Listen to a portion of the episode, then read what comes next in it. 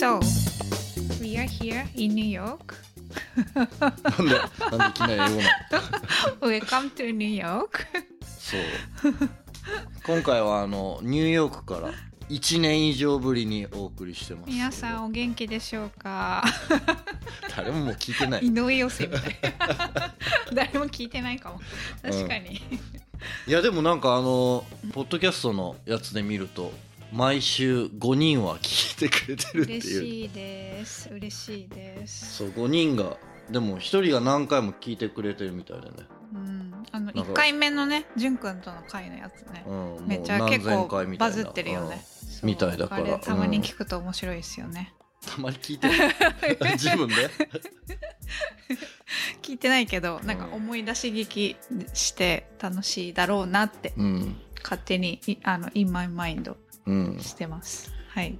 今回あの出張で、あのニューヨークに来てて久しぶりの直接収録収録ができるっていうんであの急遽マイク持ってたからやってるんですけど元気でしたか？元気です あの今前はなんかミラノのファッションデザイナーとか言ってやってたんですけど僕今パリのファッションデザイナーになりましてパリのファッションブランドで働きながらあとアイスランドのあのうん。ブランドで、もう今回はデザイナーじゃなくてクリエイティブディレクターっていう形であの手伝っていてそのブランドが66 degrees north って言うんですけどまだあの日本とかではあんまり知られてないブランドなんだけどアイスランドだともう国民服みたいな感じでみんながユニフォームのように着てる、あのブランドがあってそこがあのこれからあのアイスランドを出て海外に展開していくっていうところでちょっといろいろお手伝いできるかなと思って、うん。クリエイティブディレクターっていう形でね、あの、仕事始めてる感じで。あの、ロンドンのリージェントストリートの100番地にお店を海外の初めてのフラッグシップショップとしてオープンして、そこが一応、あの、ヨーロッパ旗艦店として、もちろん、あの、アイスランドのレイキャビックにお店があって、全部で11店舗も展開してんだよね。う。なんるほど。アウトレットショップも1個あって、うんそれ入れて全部で11店舗あって、空港にもあるような、なんか本当に国民的な、あの、ブランドなんだけど、うんそこの、今度、ニューヨークにもお店をもしかしたら持とうかなっていうのと、あとニューヨークをちょっと開拓する。なぜかというと、あの、e コマースで商品もやっぱり売ってるんだけれども、アイスランドはもちろんリテールのショップがあるから、うん。そこからたくさん買ってもらえてて、今のところメインのカスタマーはアイスランドなんだけど、うんそのインターネットとかになってくると、アメリカから直接購入希望の方が多くて、一番のボリュームがアメリカなんで、アイスランドの次がアメリカのまあお客さんが多い北米。うんうんうん。なので、あのーここはビジネスチャンスがあるんじゃないかなと思って、うんその COVID が終わったのもあるし、うん。まあ僕が就任したのは去年、本当に終わりの方なんだけれど、うんうんだからすごい最近の話で、あ、これ今撮ってんのが5月の9日かな、うん、5月9日です。うん。はい。そう、だから、まだ半年とか、半年今日ぐらいの話なんだけれども、これから日本にもちょっとずつ行けたらいいなっていうか、そういう形で、今、まずヨーロッパから始めて、次第に日本、北米、アジアはもう少しちょっと後になると思うんだけれども、うん。やっぱりローカライズが大変なので、そのあたりをちょっとずつやっていこうかなと思っているので、もしアイスランドに来る機会がありましたら、とかロンドンに来る機会がありましたら、ちょっとお店とか見ていただけると嬉しいなと思ってます。でもなんかあれよね。あの、アメリカの市場にすごく合うイメージがうん。ある。そうね。うん、もちろんコンペティターね、似たような、似たようなって言ったらあれだけど、もう先駆者のアウトドアブランドってたくさんすでにあると思うんだけど、うん。でもなんかそこでこう違いを出していったら十分可能性がありそうな感じがうんうんうん。しています。そう。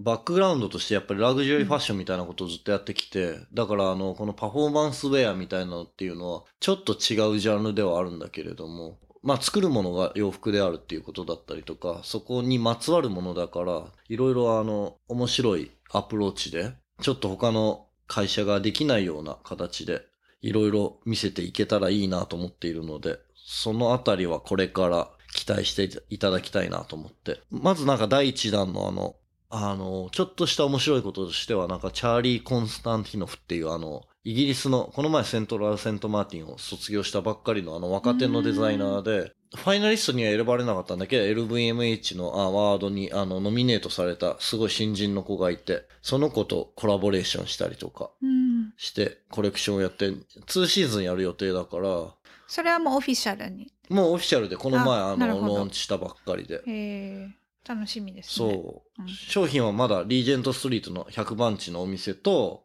あともうすこそろそろすると、あの、エッセンスっていうあの、うんうんうんうんオンラインのはいプラットフォームがある、プラットフォームっていうか、あの、e コマースサイのはいあれだよね。そうですね。あの北米で多分一番大きい ZOZO タウンみたいな感 e じだよね。ある意味ね。うん、まあ、うん ZOZO タウンのラグジュアリー版、うんデザイナーズ版みたいうんな感じかな。田中も入ってるけどね。田中もございます。はい。うんよよく入れてるからね、田中はね。ありがとうございうんます。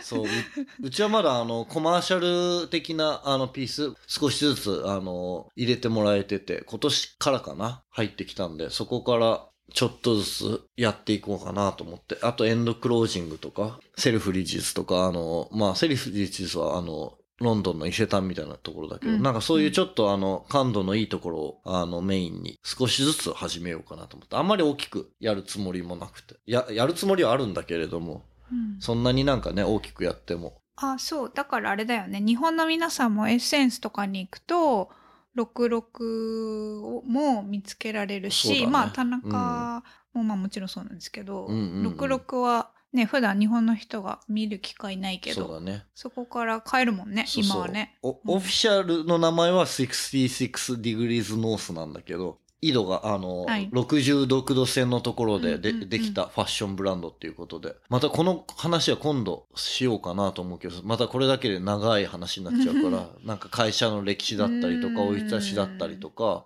1926年創業だから、もうほぼ100年の歴史のあるブランドなんだけれども、うん。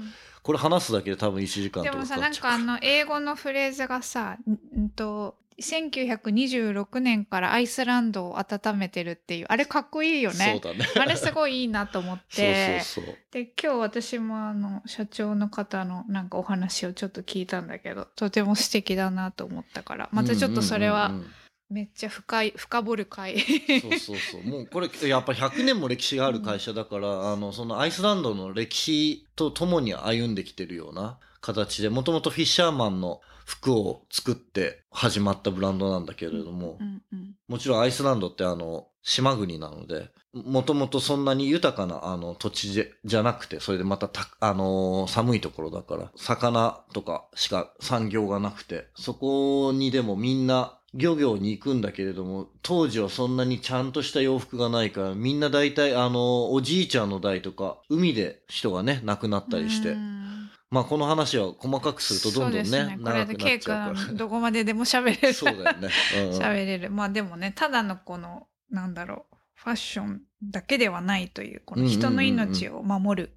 そことを担ってるっていうう。うん。洋服のブランドなんだなっていうのをすごい今日感じて、うんうんうんうんすごい素敵だなと。うんうんうん思いましたうんそう、だからこれからちょっと注目してもらえたら嬉しいなと思ってます。あとあれだよね、そこのこう、クリエイティブディレクターに、まあ、K 君という日本人の人をやっぱ採用するっていうのも私はすごい、まあね、日本人、まあ人種は関係ないんだけど、うん。まあなんかそういう懐の深さっていうのもなんかこうんうんううん素敵だなと思ったそうだね。な。うん。みんなアイスランド人か、あと、まあもちろんフリーランスでイギリス人だったり、あの、デンマーク人だったりとか入ってるけど、ほぼアイスランド人の会社で、一人ドイツ人がいるかな。あとはもう基本的にはアイスランド結構ど、じゃあ、割とドメスティックなんだスーパードね。メスティック。そうなんだね。アイスランドってでも33万人とか34万人っていう、あの、すっごい少ない、あの、人口なんで、うんもう本当みんなが知ってるみたいな、うん街の中では結構みんなが顔見知りみたいな感じうんみたいで。へえ。うん。またこの話も面白いネタがいっ行ってぱいあるから。みたい。うん行ったことないけど。話したいけど。皆さんのなんか、ヨーロッパのお友達のさ、写真とかインスタグラムでさ、やっぱ温泉のね、なんか、入ってるホットスプリングのあの映像がすごい綺麗だなと思って、うんうんううん。ん、見てます。行ってみたいなと。うんうん。そう。なんか季節によって本当に違うから、うん。すごい面白いと思う。うんこの話だけでもまたいっぱいあるからね。あうんそれでさ、それで久しぶりのニューヨークはどうですか？久しぶりにニューヨーク、そう、2016年だったかなぐらいに一度、1年間ぐらい住んでたんだけど、あのーそれから一回も観光ですら帰ってきてなかったから、だいぶ何待ちか年ぶり何年ぶり ?7 年ぶり？7年ぶりぐらい。うんハイダーの前だもんだって。うんハイダーとか2000 7年経ったら結構変わるよね。うんでかあのコロナもさ経てさ結構いろいろねお店とかも結構かなり変わってるしね。そう、もちろん大きななんかデパートとかは残ってるけど、うんうん。いや、ちっちゃいお店とかレストランとか結構ね、もう様変わりしてるよね。様変わりしてそうそうそう。強いところは残ってるけどね、それでもね。そうですね。うんあと、移転して大きくなってる、うまくいってるところも、まうんあ、少なからずあったりして。あとトレンドもすごい変わってる気がする。前はなんかもっとストリート一色だったけど、なんかちょっとストリートだけじゃなくなってるし、ニューヨークも。うーん。そうか。うん確かに。うんうん。ちょっとね、なんか小綺麗な感じとかね。やっぱトラディショナルは変わらない部分はあるけど。そうね。うん。でも若い人たちがなんかそっちに流れてるし、うんなんかスケボー乗ってる人とかもすっごい減ったし、あ、言ってたよね、うんそれね。そうびっくりした。前自分もスケボー乗って街走ってたから。なんでだろうね、それね。うん。多分まあ印象もしかしたら印象だけの話かもしれない、うん場所変わればとまあね。もっといるのかもしれないけど、マンハッタンにだいぶススケーターが減った気がするな、なんとなく、まだ4日 ?4 日とかしかいないからまだわからないけど、そのそのあたりがね結構変わったような気がするな田中はどうですか？じゃあえ。いきなりもう今なんとなく久しぶりの話で ニューヨークの話私したね、けど、うん。そうですね。最近は、まあニューヨークはずっとこう、スタジオはキープしながら、日本にいることもちょっと結構最近多くて、なんか半々ぐらいに今なっちゃってる感じなんですけど、日本がね、とても忙しくて、いろいろやることがたくさんあって、いいことだねまあなんかね、ちょっとガッとそこで力入れた部分ではあったんで、うんうん。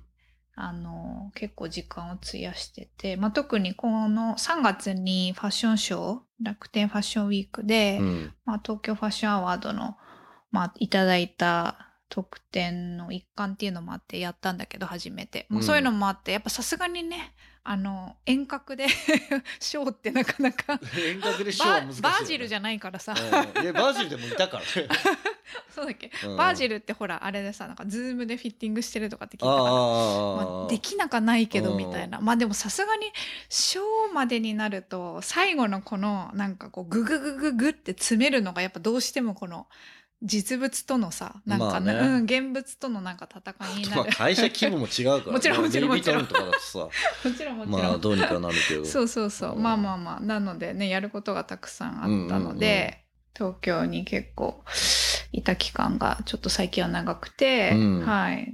あーだけどまあ次のステップというかまあまだそんななんかすごいステップアップしたっていうわけでもないんだけど次のステップという意味ではなんか私もあの66と同じでアメリカ北米うんうん。力入れたいなと思ってるので、うんうんなんか、やっぱりね、ちょっと考えることがち、なんか変わ、変えていかないとうん。うん。いけない。クリエーションの、特にクリエーション方面では、うんなんか変えていかなきゃいけないなって思ってる、今、はい、段階。うんんううん。うん。でもなんかあのお店をオープンする予定だったりあっていうか今だってプレオープンもしてるでしょだって そう、プレオープンちょっとずつね、あの、試運転をしだしたりしてて、で、今週末、私はちょっとこちらにいるんですが、うちのチームの子たち、あの、メンバーが、あの、中心になって、田中青山って言うんですけど、根津美術館の向かいに、えっ、と、パレス青山っていうヴィンテージビルディングがあるんですけど、そこの205号室 住所も詳しく言うんだけど、そこが田中青山っていうお店になって、それがオープンします。うんはい。あのアーツサイエンスと書いてる？そうですね。それの2階に。二階だよね。うん、うんうんうん2階になります、ね。そうするとあの横から入ってくってこと？そう、横から入ってって、まあちょっとしばらくは、まあ週末メインで金土日の営業。あそうなんだ。うん。それ大切な情報だ。大切な情報。うんうんうん。えあ今や始まってんの？なんかいや、今週末から。今週末。うん正式には今週末の、うんえっと、5何日とか月12日うん。の、割と縁起のいい日がうんうん。オープンの日になっておりまうして、ーんえっと、12、まあでもこれ多分編集がそれまで間に合わないと思うけど、まあうんうんうん12、13、14はちょっとこうオープニングイベントをね、うんうんうんなんかやったりとかうん。っていう感じを考えてるんで、うんうんなるほどね。そうですね。なので、なんか日本の皆さんには結構知っていただいて、機会がどんどん増えてるので嬉しいなと思って。そうだよね。直接うんなんかあの、コミュニケーションできる場所があるっていうのはねだいぶ違うよね。その商品だけでさ、ホールセールでやるのとほんそうなんですよ商品、うんね、フルコレクション見てもらうのって、うん意外とバイヤーさんがさ、ショールームに来てフルコレクション見るとかはあっても、本当に本当に。ー実際の商品見たことない人いると思うんだよね。デニムしか見たことないとか、そういう人もいるだろうから。なんか結構よくどこに行ったらこう服フルアイテム見れるのかとずっと思ってましたとかって結構言っていただいたりとか、まあどうしてもねお店さんでねあの買い付けてもらうと皆さんやっぱあのなんだろうその自分のお店に合うようなセレクションで、まあそれはそれでね、みあのすごくおしゃれなブランドがたくさんある、おブランドじゃない、おしゃれなお店がたくさんあるので、それに合うように皆さん編集されるんですけど、うん。どうしてもなんなんですかねそのブランドとしての世界観を表現するっていう場所はあのやっぱ直営店みたいなのがないとねうんなかなか伝わらないので、ね。より伝えていけるっていうこととそうなんか場所があると洋服売るだけに限らずねなんかこういろんなさイベントだったりとかさ、うんうんうん。まあなんか、うん、なんですかね、うちのチームのみんながいいと思う、まあ田中にまつわる、なんかいろんなものとかこととか、なんかそういうのをね、表現してうん。いける場になると面白いなと思ってて、なんかすごい楽しみなんですけど。うんだって別に、に田中の商品だけが置いてあるわけじゃないんでしょ、そこのお店は。そうしようと思ってるんですよ。んんんんそうそう。かね、そんな感じにできたらいいし、もちろん物を売るだけじゃなくって、なんかこう、交流のスペースみたいになってもいいし、うん。なんか場所ってすごい大事だよね。そうね。うん、なんかねオンラインもいいけどフィジカルが戻ってくると、なんかまたそこい連動していろんなことできるなって。うんうんうん。またなんか、サイズもさ、その、アパートの一室ぐらいのさ、なんか規模感って結構いいよね。そうかな？もしかしてそうなのかな？いやいやうなんかうんうちの会社も、うん。あの、ロンドンのお店300平米とか、めちゃくちゃ広いわけ。うんうんうん。それはそれですごいいいんだけど、でもショールーム、例えばデンマークにショールーム持ってて、へえ。そのデンマークのショールームはアパートの一室にわざとしてて、すごいあの、こじんまりした2部屋のところに、ただ、うん、む昔ながらのデンマークの建物に、すごいオールドビルディングなんだけど、うんうんうん。その中をを改装もせずに、そのままただ部屋の中にラックを並べちゃったみたいな形で、であえてやってて、だからあの、来てもらった人がリラックスして見てもらえるから、なんかすアウトドアウェアブランドって思われてるんだけど、意外とアイスランドの人にとってはライフスタイルブランドであって、別にアウトドアって自分たちは思ってないんだよね。自分たちのあの国がすごいエクストリームな、あの、環境なだけであって、別に彼らにとっては日常だから、そのなんだろう、そのあたりの工事時間みたいなのをデンマークでもやれたらいいなと思って。デンマークは、な、あの、アイスランドと共通点があるとしたら、降水量がすごい多い。うん両方とも。うんうんよく雨が降るっていう、あのー地理的ななんか、ものは似てるけど、アイスまあデンマークも寒いけど、アイスランドみたいななんかあの、サンダーストーム噴火して、うん。それでなんか雪が降って、吹雪になって雨が横に降ってとかはないから、うんうんうんそういう面ではちょっと違うけど、その、アプローチとしてそういうふうに、ショールームでも、まあ、表現できたらいいなと思って、デンマークには二人、あの、ホールセールのチームがもう、常駐してて、うんその人たちが、まあ、いろ、あの、一応インターナショナルにも扱ってるっていう形で、うんうんうん。それで、パリにショールームが、毎年年2回あるっていう形と、あと、まあ、あの、ロンドンのショップの下にも、大きなショールームがあるから、うん。あそこで、うん、い結ろいろ構じゃあ商いろいろあれなんだね、うんうん。うん場所が交流できる場所がそうなんだよね。ヨーロッパは構。結構あるんですね。まあ北の方だけね。ー。まだパリとかまで行ってなくて、だからまだ上のスカンジナビアプラス UK。までなんだけどまあそのあたりはちょっとずつ、あの、進めてきてる感じで。うんまあ、パリとかイタリアとかもう少し下の方のファッションキャピタルに行くのはもう少し先かなっていうのと、あとまあ、あの、もしかしたらドイツとかの方があの反応がいいからそっちから先に行くのかなっていう気もしてるけど、だからあのお客さんがいるところに自分たちから行こうっていうような形、ね。そのうん。行きたいから行くとかじゃなくて、うん。もう少しなんか雨すごい降るところで売ろうよとか、もうそういう感じ？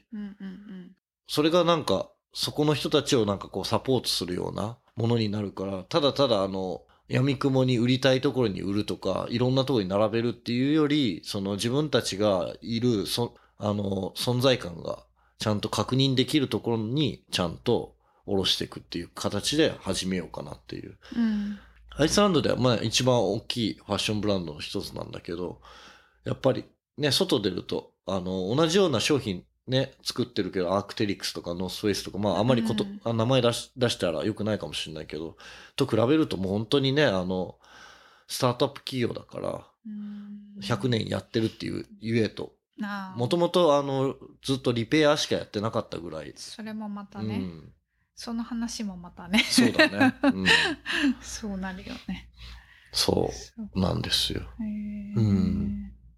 なるほど。なんかじゃあアメリカも例えばポートランドとか、いや、それも考えてる。ねうん。なんかちょっとイメージに合いそうなまあそれこそ競合たくさんなんですけどいや、もちろんもちろん。うん。でもなんか、需要っていう意味だったねそうそうそうそうんあとなんか例えば、イギリスでもマンチェスターとか、うんなんかあっちの方行った方が面白いんじゃないかとか、うんうんうんなんかロンドンに2店舗目出すより、そっちの方がなんかもう少し、あの、ローカライズしてでいいんじゃないかなみたいな。のもあるしうんうんうんもしね、あの、日本に行くとしたら、じゃあどこなんだろうとか。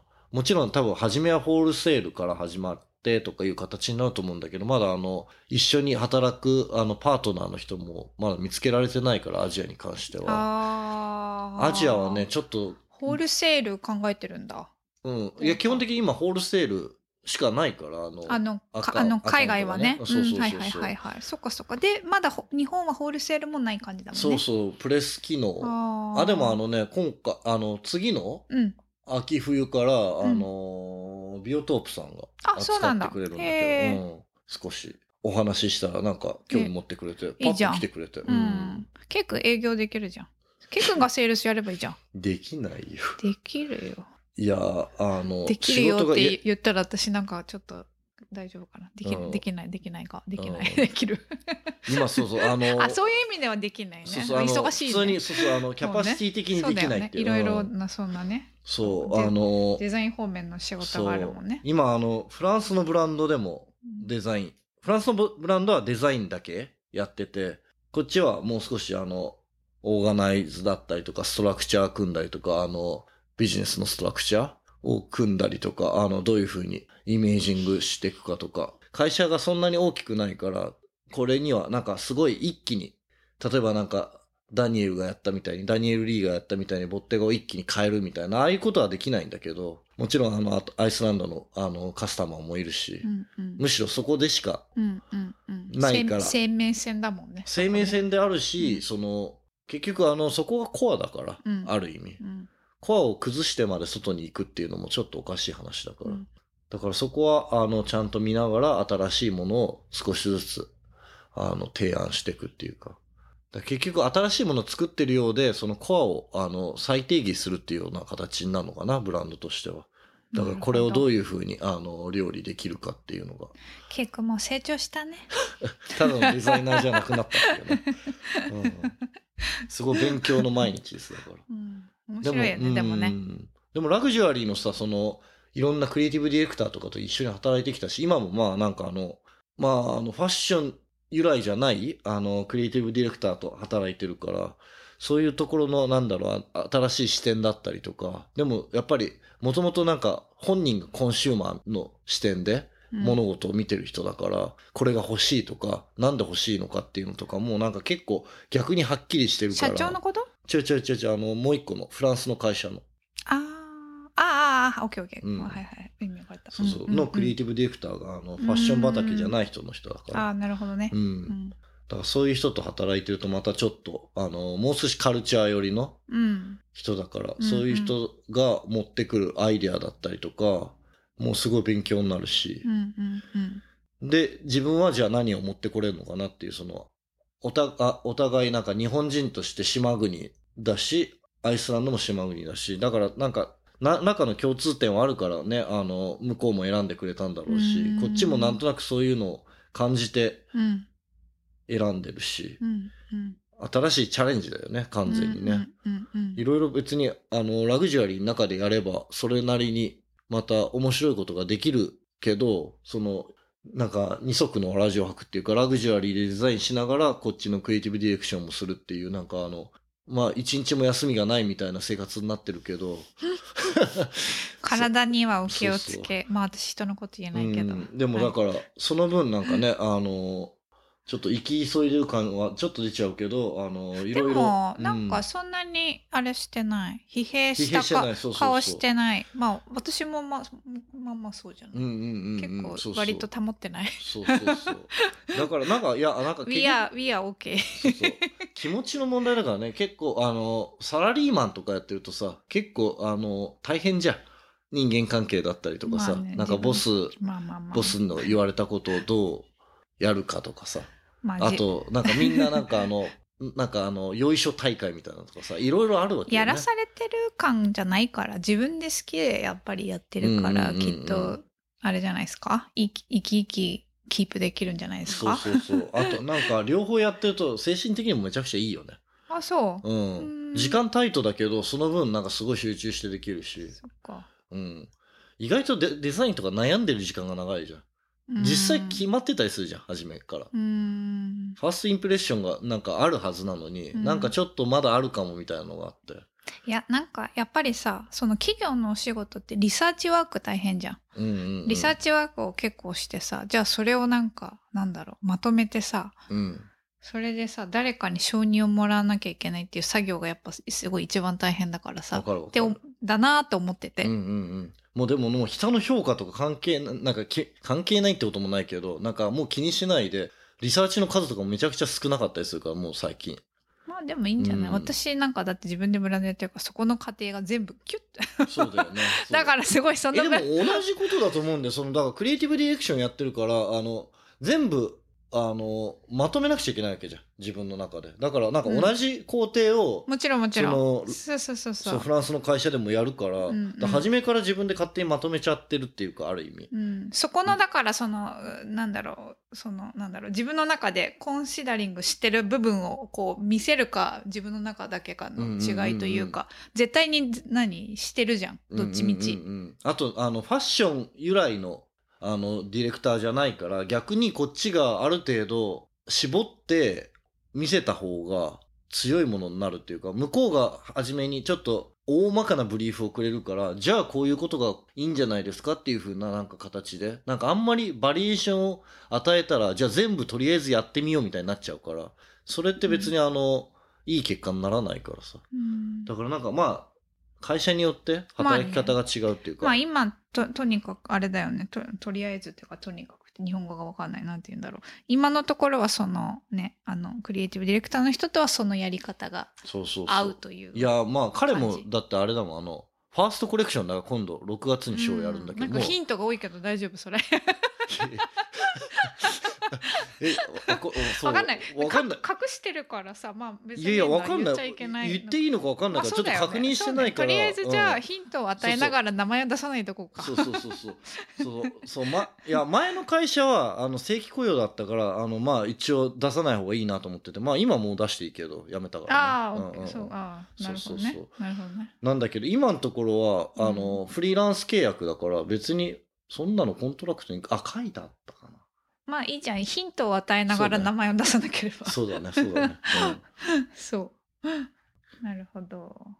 まあ、ファッション好きな人だったら、わかるかもしれないけど、うんそうじゃなければ皆さん、別にケイ君、じゃあ充実した毎日をお過ごしの様子です。そうです、そうです。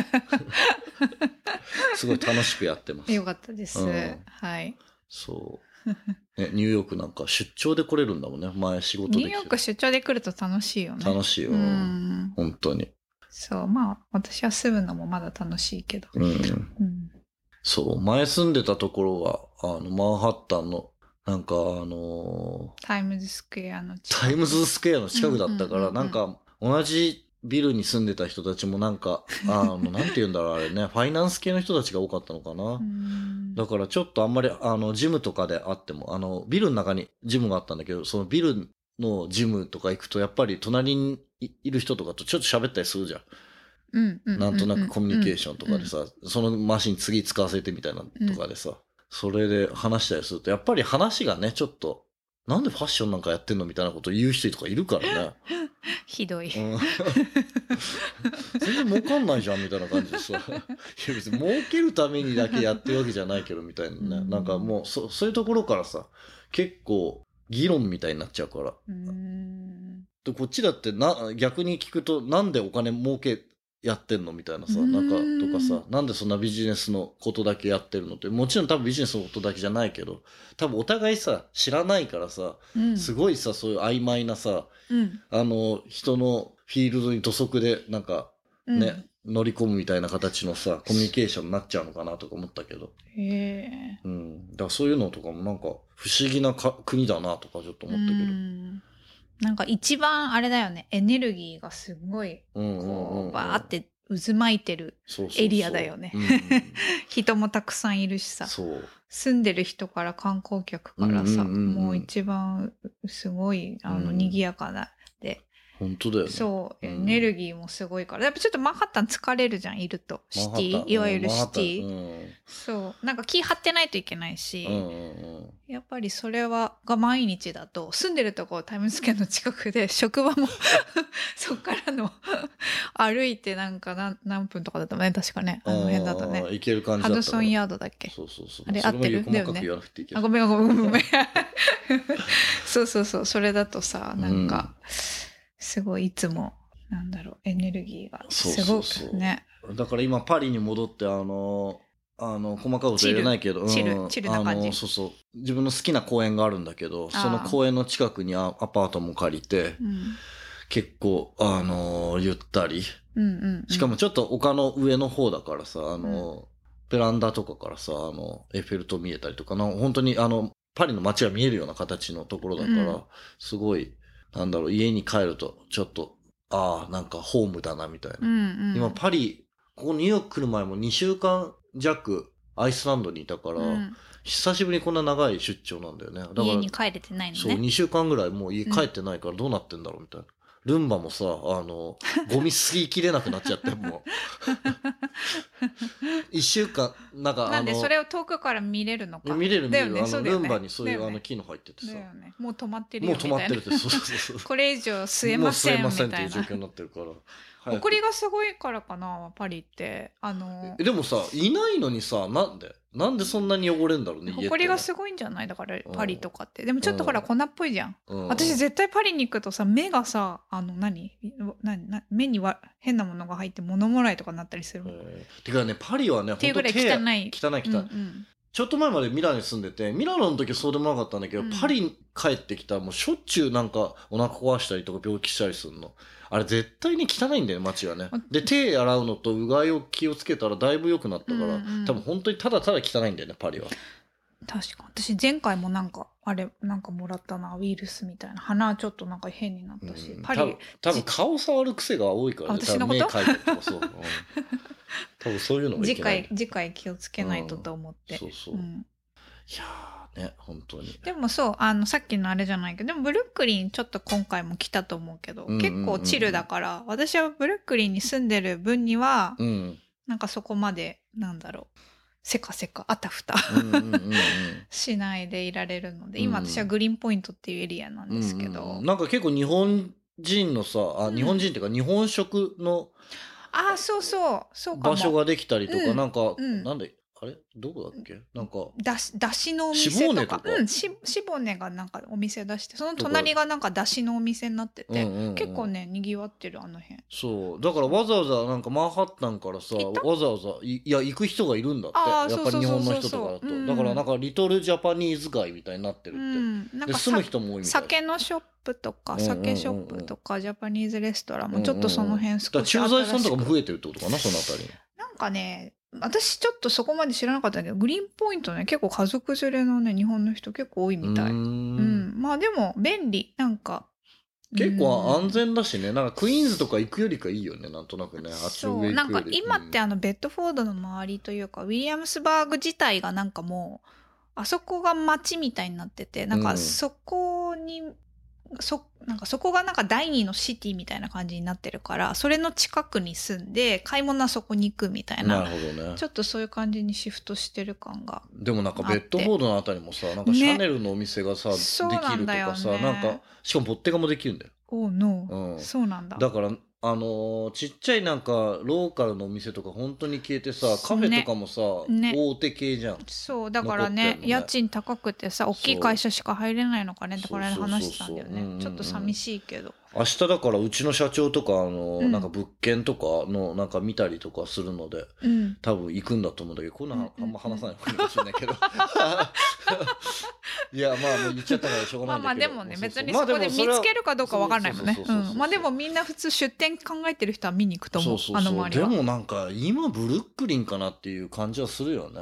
うん。ん。そうね。なんか行ってみた感じだと。うん。あの周りまあもちろんお金持ってる人たちもいるし、うん。あのなんだっけ、リバーサイド沿いとかの人たちとかね、コンドミニアムがあったりとかさ、うん。結構するからさ。うんうん。あとなんつうの、ウォール街の人たちも結構あっちに流れてるじゃん。うん。うん。あの、うん。うんすすマンハッタンにわざわざ住まないでちょっとあっちに住んでてっていう。うんうんまあちょっと投機目的もあるのかもしれないけど、どんどん上がってるから。うん。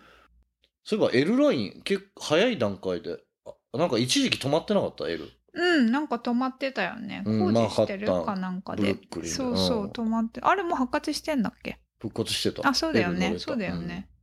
うんあ、確そうそう。かにその乗りながら、話ああ、そういえばと思って。うん、なんか前私も今思い出した。あ、そういえばと思った。うんうんうんうんでも L の友達結構いて乗ってるから、あ、多分かなり前から。多分かなり前だよね。多多分、うん分。うん。その話だってもう多分にココロナだよねの前、だからそう、うんコロナ中に終わったんじゃん。あ、そういうことか、そういうことか。確かにごめんなさい、情報がないのになんかそうそうそう適当に喋ってて、ちょっと良くないけど。いや、別にそんなんね。誰も who cares? そうだよ。もう全くそう。全くその通り。次は、あの、ショールームはいつなの？次は、えっ、と、6月の20日ぐらいから、はい、パリでミラノ、展示会。ミラノ入ってパリじゃないの？はい、そうです、うんうんうんそうだった。すいません。6月15ぐらいからミラノが始まり、その後に6月20日ぐらいパリうんうんうん。の展示会かな。そう。今回は、あの、東京、なんだっけ、ファッションアワード？ファッションウィークででショーのこと？うん、のうん。スポンサーで、ショールームがあ、そう。できる、の？今回も、今回も？今回もそう、あ、じゃあいいね。一応。サポートがあって、うんうんうん。パリのショールームは東京ショールームっていうショールームなんだけどへー。あの受賞したあの何組かのブランドと、うん。まあ、あの私たちの一個前に受賞したブランド。えー、じゃあで結構大きなショールームじゃん。そうまあそうかな、うんそうだからこの前も数結12347ブランドで一緒に展示してて、そうだね。そうそう。で、一応田中はユニセックスなんですが、あのメンズのこの時期に一緒にメンズのブランドの皆さんと一緒に展示してる。で、なんかもうそれもさ、いろいろ、まあまた全然別の話になるんだけど、うんいや、あのーなかなかウィメンズの、あのーパリとかさ、ヨーロッパのさ、うん。 showing とかショーとかってさ、9月とか10月とかさ、うん遅いよね。そうなの。でそっからのデリバリーってさかなりきついよね。かなりきつい。かなりあの強いあの manufacture の背景がないと。とかもう本当になんかなんていうのかな。あのー春夏も、まあ、3月ぐらいから入れていくとか、うんそういうブランドだったらいいけどうちデニムが強いのにデニム3月に入れられてもって感じじゃんうんうん。だからなるべく早く入れたいし、うん。っていうのもあって結構早くにこのなんだろうプロダクションに入っていこうと思って。でプロダクションもさ日本の今工場さまだ結構デニムは特になんだけどパンパンでうん。すごくその間を縫って入れていくっていうのもすごく大変だから、うんうんうん。まあ、早くこう決めて早く入れてあ入れてあげて工場がちょっとでも空いてる時になんか縫うっていうのが多分お互いのためそうね。には早く締めるっていうね。うん。なんかそういうのが今あれですね。ちょっと新しい動きかな。ブランドのなんかそのばななんだろう。結構割と生産面の硬い話でいくと。いやーでももううん。全てのブランドもそうじゃん、あの前の同僚のあのデムナとかもさあの早かったよね。早いもう早い段階ですごい早かった。もうあのプレコレクションでね。そうそう。うん。もうだって1年先やってるからさ、うん。うんうん、でも本当にそうだと思う。でも彼も言ってたよね。生産のそこの部分がさ、うん。やっぱりクリアできてとあとファイナンシャルがさうまくいけばブランドはすごく楽しいって、なんか言ってた。うん。でも本当にそうだなと思った。そのぐらいだから生産ってすごく大変、うんうんうんう うん。んでだから、まあ、彼とかもなんかねパッと見同じようなことをやってるゆけどそれがなんかコアブランドをさ作っていくからしかもあのね面白いのがあのデムナあのバレンシアガのさうん。仕事を取った時に、彼あのね10年プラン持ってったのバレンシアガに。それでもうあのオートクチュールとか今やってるじゃん。オートクチュールも入ってたんだよねプランにあったんだ。うん、だからどういうふうにあのスケールしてどういうふうに先見せてってオートクチュールをここに入れてじゃあ次のあのプランはどうするんだっていうね10年ビジョンとか普通あのうまくいかなかったらクリエイティブディレクターとか3年とかでさ終わっちゃうからさ、んんもう初めからさそのビジョンがさ、うんうん。あるんだよね、うんうんうん。で彼とかはもう初めからなんかねいつも決まってんだよね。なんか言ってたよね、うん、もうなんかイエスノーボタンがなんか目の前にあって もうイエスだったら100%イエスだしノーだったら絶対ノーなの、うん。メイビーみたいなのがないんだよね彼とかね、ねすごいクリアだからあの多分デザインあの一緒に働く人とかも結構やりやすいっていうか、もちろんだからって何でもイエスでどんどん簡単に進むかっていうとそうでもないんだけど、なるほどね。うん、へえだからすごいスイートスポットがある意味狭いから、うん。逆にそこをわ分かれば、うんうんうんまあだからあのバンバンバンバンできるから、うん。だデザイナーとかも、あのーそんな遅くまで残ってない6時7時とかで帰ってるしそれマルタンの時もそうだったんだよ、うん。マルタンも結構あのコンセプトがさ、うんはっきりしてるから、これうんマルジェラっぽいかマルジェラっぽくないかみたいなんでもう全部あのスクリーニングしてってあの仕事してたからある意味。だからそんなにね、オーバーワークすることもなくてまあちょっとなんかいろいろ後で入れ込まなくちゃいけない時とか 9, 9時までやることもあったけどあのー、大体7時とかには帰ってたなあ素晴らしい。今でもあの新しいねディレクターになって結構大変みたいな話は聞くけど結構頑張って昔のなんかファッションシステムで頑張ってやってるらしいけど、僕がいた頃ってもう15年とか前になっちゃうか。とかだと結構ねうんしっかりしてた。しかももうショーとかの3週間前とかにもう商品が上がってきて3週間と1ヶ月前にうん。最後のファイナルが、だからゆっくりスタイリングとか組みながら次のもうシーズンのデザイン始めてるみたいな 羨ましい。感じで。だからそれをデムナは知ってるから、うん。でデムナその後ルイ・ヴィトン行ってもう最最後の追い込みだけでなんか洋服作るみたいななんのあのお金がいっぱいあるからなんかクリエイティブフリーダムがあるっちゃあるんだけどでも全然サステナブルじゃないっていうかその毎回なんかこう最後の1週間で作るみたいなコレクションばっかやってたからあのそれでまあここで働いてても意味ないなっていうんでもうすぐブランド始めてベッドも始めてそれでその早い段階の生産っていうのも初めからもうデザインとして組み込んだっていうかうん。そのデザインが別に洋服だけじゃないからその会社の理念とかもデザインして、うん。いだかやでもそうだよね。ううん。らそれをまたバレンシアガにもやってバレンシアガももともとニコラ・ジェスケールだったから、うん。あのもう最後の最後まで粘りに粘ってみたいな人だったから。それそれを直すために初めのファーストシーズンとかすっごい短い期間でやってセカンドもめちゃくちゃ押し込みまくって初めのだから数シーズンすっごい大変だったけどもうそれからもう1年先までのデザインをだあの出すような形でもう終わってんだよね。うん。でマルタンと同じでさもうあのショー前とか別にバタバタしないであの作るっていう。あのコレクション、あの、なんだっけ、この前のロシアとウクライナの戦争。があった時に、あの、すごい印象的なショーをやったと思うんだけど、吹雪の中そうそうそう。のあれはうんうん。あの戦争が勃発したっていうことで、あそこからメッセージを伝えなくちゃいけないっていうんで、あったコレクションじゃなくて、もう新しく、そっからもうディベロップして、だから1週間とかで多分作ったコレクションなんだよね、あれね。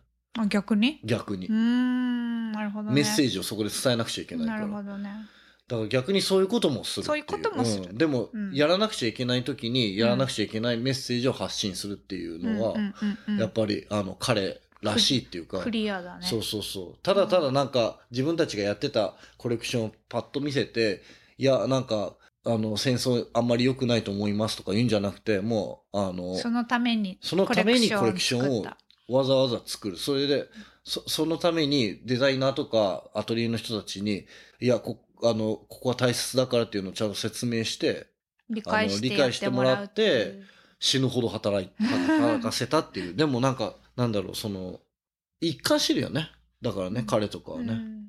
だから、周りのね、あの、人たち、どういうふうに思ってるかわかんないけど、デムナとかに関して、やっぱり、あの、すごいビジョンのあるデザイナーだなと思って。うんいい、まあ、いいとこだけじゃないかもしれないけど、まあ、そう、あの、いいとこで言うと、そういうところがすごいあるなと思うから。うんだからやっぱ成功もするし、やっぱビジョナリーだなと思うから。そういうのとかね、面白いなと思うよね。何の話してたんだっけ？ん？ああの、シーズンの話で、デあリバリーの。そうかあそうそうそうだよね、そうそうそうそう。まあだからいろんな人がいろんなでもねケイ君の前職のダニエルさんなんかはうんうん。どっちかっていうと押し込み系で、押し込み系で押し込み系だけどでも成果をちゃんと上げてるタイプの人だし、まあなんかいろんな方がいるなという。そうそうそういるね。結果にコミットしてるっていうかさ、うんうんうん。うんだからもう毎回あのなんだろう、あの、卒業制作の中、ラスト1週間みたいな感じの、 develop develop develop そうそうでもそれできる環境もすごいけどね。普通そんなできないから、うんうんうんうん。うん。まあでも、サステナブルではなかったけど、でもなんだろう、あの、一番初めが大切だから、やっぱりそこにあ向けてなんか物事をやっていくっていうのは、でもいい経験になったし、すごい勉強にもなったし、あの、やっぱり熱意がすごいよね、彼はね。うんもちろんセンスとかもいろいろあるけど、あと人の適材適所に人を置くとかさ。うんそういうのもなるほどうん。そうだからそう展示会はヨーロッパをやってその後日本をやって最後アメリカかな。うん。って感じです。そう。だからもう、あれだよね、サンプル持ってぐるぐる回るって感じだよね、世界そうはね。なんかちょっとミラノ行ってなかったんだけど、うん。今回ちょっと行かないといけないかなと思って、うんなんかうん。うん結構荷物も止まるっすよこれ送ると。だからもうんうんううん。やっぱり自分で持っていくっていうスタイルうんうんうんうん。が一番安全。そうね。そう。うんうんうん。なのでそうですね。そうだよね。結局止まっちゃうとさ、せっかく作ったものも見せられなかったらさ、それがそれで意味ないもんね。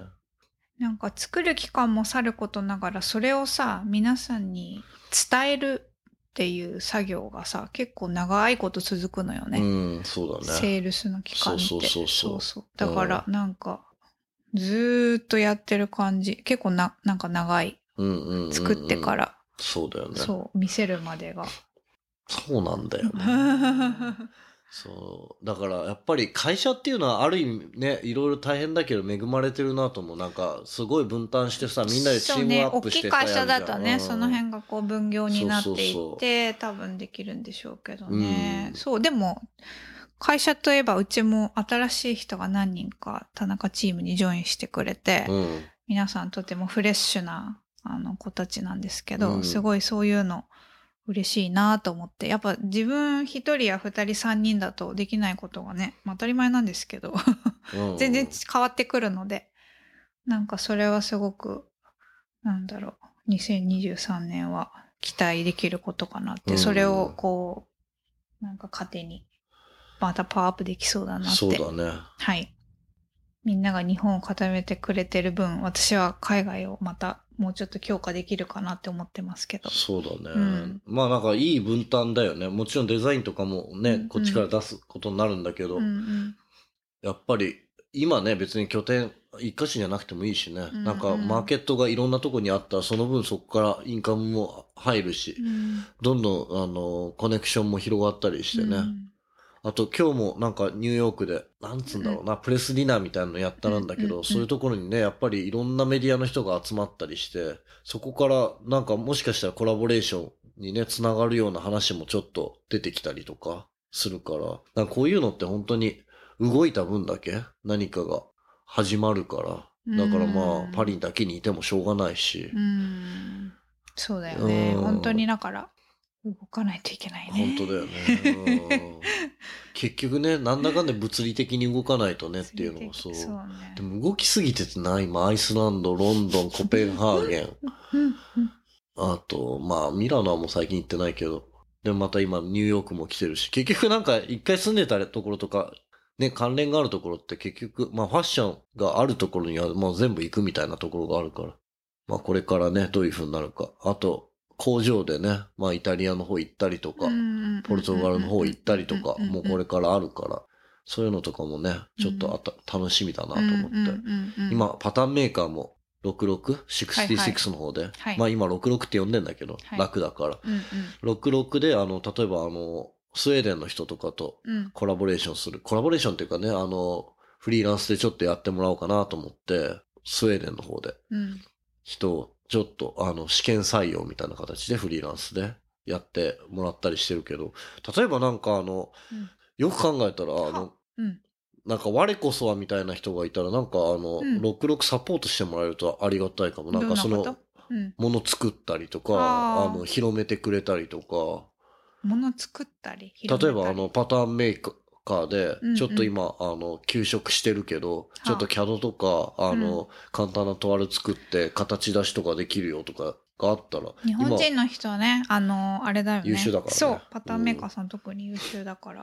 いいかも。うん。そう、なんかそういうのでちょっと海外とのなんうん。か接点ができたらうん。いいんじゃないかなと思って。デニまあ、ムデニム作りますよ。デニムとさ、アウターウェア、デニムとアウターウェアあったらなんでもうそれであれじゃんビジネスになるけどね。いやいや、そうなんだけど、まあまあ一番初めのコアにならないかなと思って、今でもね、それも考えてんだよね。でもなんか、なんだ、どっかと違うことやんなくちゃ、結局なんか、ナイロンとかテクニカルファブリックでなんか、アウターウェアとか作っててもさ、うんなんか、ねっていう。まあなんかいろいろね考えなきゃいけないことはそうそうそうそう。あるんでしょうねうんうんうんじゃあ皆さんなんか我こそはという方はそう。えー。でも、ニューダブの G メールあるね。連絡ください。ニューダブのあれのインスタとかの気楽でいいよね、今ね。インスタの DM とか。ね。うん。もうあれじゃんあそこにバーンって宣伝したらいいじゃん。66別にでも求むみたいな。でもこれ社長に聞いてないからおお金とかどうやってと取ってくるまあまあそうかもしれないけど。でもまあ。あのあのパッションがある人まずはそうまずはその、ね、熱意的なところが一番なんか。そ欲しいところじゃ。うん。そうそうそう。あとなんか今あのアイスランドがデザインオフィスとがあのが基本的にあるんだけど今自分フランスに住んでて自分の家の一部っていうかあのアトリエも借りる形にしてフランスのデザインオフィスを作ろうと思っててうん。最終的に。うん。で、そこで今、あの、あーアシスタントとかを、あの、募集してるんだけど、あの、募集してんの？いや、募集してて、まあ一応なんかインタ、インタビューとか今ししし始めてるんだけど、うんまあそれとは別になんかあの、インターンとかね、なんかそういうのとか、あの、でもインターンは多分やりたい人いると思うね。大変だと思うけど。まあまあまあまあ。てか、でもこのニューダブのさ、あの、配信を手伝ってくれる人とかいたら、またそれはまた別。ニューダブのインターンいいね。ニューダブのインターン。ニューダブのインターンもいいでしょ、うだってこれさただたださあの、時間がないからできないっていうのとあと距離があるからさやりづらいっていうのがあるからさ、ね。皆うんさん。お待たせしております。うん。なんかメッセージをいただく方大変ありがたいなと思いながら。そうそう。なんかねまたやってくれとかねねなんかそういうのが、ね、ありがたい。のがあったんで、ありがとうございうんます。うんちょっとやってみようかなと思って。これ本当にちゃんと撮れてんのか分かんないね。いつものセットアップと全然違うから。なんか確かに。でももうもうすぐ1時間だからそろそろうんあれ、じゃあそうだね。長く喋る癖があるんで。うんうんうん、はい。こんなに聞かないよ普通ね。だらだら誰かの話ね。でも2人会って初めて。初めて？実はあーいいね。でもだってさほらなんかどんなことを K さんやってるか聞きたいですみたいなさそうそう、自分たちの話とか全然したことないもんね。うん。ね皆さん K 君の話とか聞きたいと思うよ。にいや、田中の話だって聞きたいいや田中はあ、田中はでもさ、意外と話してんだよね。どうかな？わかんない。いろんなところで喋ってるし私、なんかちょっとこの感じなんで。う。うんん。まあこれをキャラにしていこうかなって思ってるんですけど、そうね。もうこれ 何？えこれもうだってあの一応さいろんなことがお起こった上でさもうなんかうん。深夜にやってるからね、この配信。あそうそう。はいそう収録をね、うん。とりあえずマイク持ってくわっつってね。そうそうそうそう。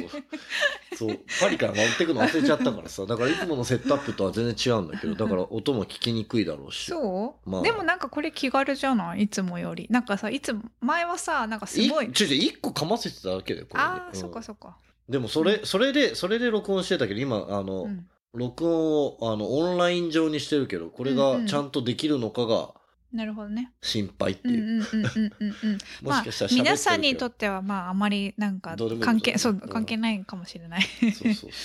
じゃあこの辺で。そうまたまた次1は年後 忘れた頃に。そうだでもね出たいって言ってくれる人多いんだよね。でもゲストをこれ招くのがまたさらにそう大変だよね。なんだよね。こっちの心理的なストレスもあるわね。なんか。ねだって本当はさ次さなんか誰々さんとかさいろいろ話出てたんだけど。確かにね。それでお声掛けしてくれたりにもかかわらずねまだなんか、まあのうん。ちょっとまあ地理的なものもあったりとかね。そうちょうどあの時んしかもあったしねコロナの真っ只中でむしろ動きやすかったそうそう逆にみんな多分あの受けられたけど今みんな忙しいからね自動けるよ自分も忙しいけど、まあ、自分もねうん。って感あと何じだと思う。パリとニューヨークって何時間差 ?6 時間差？うん。とかだよね。だから、うん。いつやんのって話じい？やゃないなんか、ほらお正月ぐらいからさ「いや待ってるよ」みたいな話とかしてたと思うけどさ、うん。でもだから、自分忙しそうだったじゃない。いや、だってこっちはさ、まだ昼間でも自分が、自分が絶対夜になるんだもん。そうあそうかでそうケイ君に言われた時は私は忙しかったりしたこともあったかもそうそうそうそう。んだからこっちが夜の時に合わせたら、まだこっちはだから昼間じゃん。うんだから、それが大変なんだよね。うんそう。まあそんな感じで、何かもうちょっと皆さんにとって面白いためになることをお届けできたらとそうだね。1年後は1年後。だからまあ、あと寿命が持つだけやるけど、1年に1回更新だとね。だってこれだ、かなりいろんなこと進んだよ。だって何シーズンやったよ、だって。うーん俺か、かなりやってよだって、前、前住んで、だって最、後どういう話で終わったっけ？もうそれすら覚えてない。誰、うん誰が、本沢さんと太一さんに出てもらったんだよね最後ねそれだってもう相当前の話だもんね。そうだったでっけ、ミラノからだってもうパリに戻ってきちゃってるからね。あの時ミラノにいてそう、うん。パリに戻って戻ったよね。そうだよね。うん。うんうんうんうん。まあなんか、もう会社も辞めたし多分前の話とかしてもいいのかもしれないけど、なんか、うん。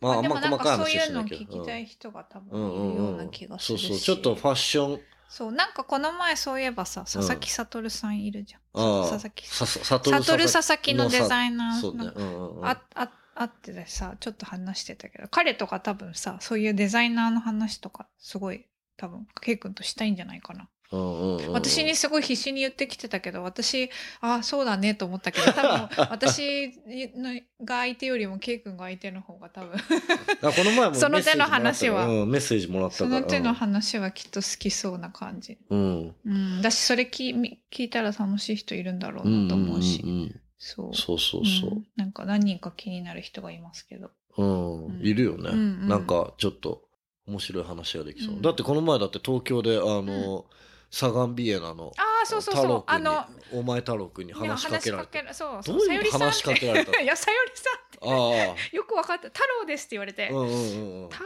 郎と思って。あウィーンのみたいなさ、うんうんうんそうそう。なんかあれで話あのクラブハウスで一回話したことありますって言われて、うんうんうん。それぞれ顔すら見えてないじゃん。しかも私さめっちゃサングラスかけてさあの、うん。青山のオフィスの近くをさ、うんうん。なんか割とわかんない。わかりやすい感じだったんだろうねきっとね。田中来てたから分かったんじゃない？なんか着てないと思うけど。来てないとダメでしょ。確かに。わかんない。でもなんか分かりやすい感じだったのかもしれない、ね。そうかもしれないね。でもね、うん。それその時、ちょっとお友達とランチの約束してたから、バーってランチ行っちゃったんだけど、うん。ランチ終わって帰ってきたらまた、まだあの、あの、外の、そ外にね、うん。さなんか3人ぐらいでワインを外で飲まれてて、へ戻ってきたらまだ飲んで、え まだ飲んでたから、って、またちょっと、またちょ またちょっとだけお話ししてう、ん。そうそうそう。東京すごいね。そう。この前だから久しぶりにさあのサガンビエナが、うん。あのパリでショールームやっててそうん。れこの前遊びに行って久しぶりに会って。うんあれ？ウィーン行った？行ってた？パリで？パリでも行ってない。いやあパリパリパリで会った時に会ってたのか？なんかインスタかなんかで上がってるの見たか？見たような気がしたから。そっかそっか。そうそうそう。うん。なるほどね、まあこれ一生そ終わんないからさそうねわかりました。うん。またじゃあじゃあキャッチアップしましょう。そうですね、うん。はい。じゃあえーと皆さん。ニューダブネームでした。ニューダブネームでした。ごきげんよごきげんよう。ちょっと待ってリーブじゃないんじゃない？ストップじゃない？わかんない。うこうする？あ。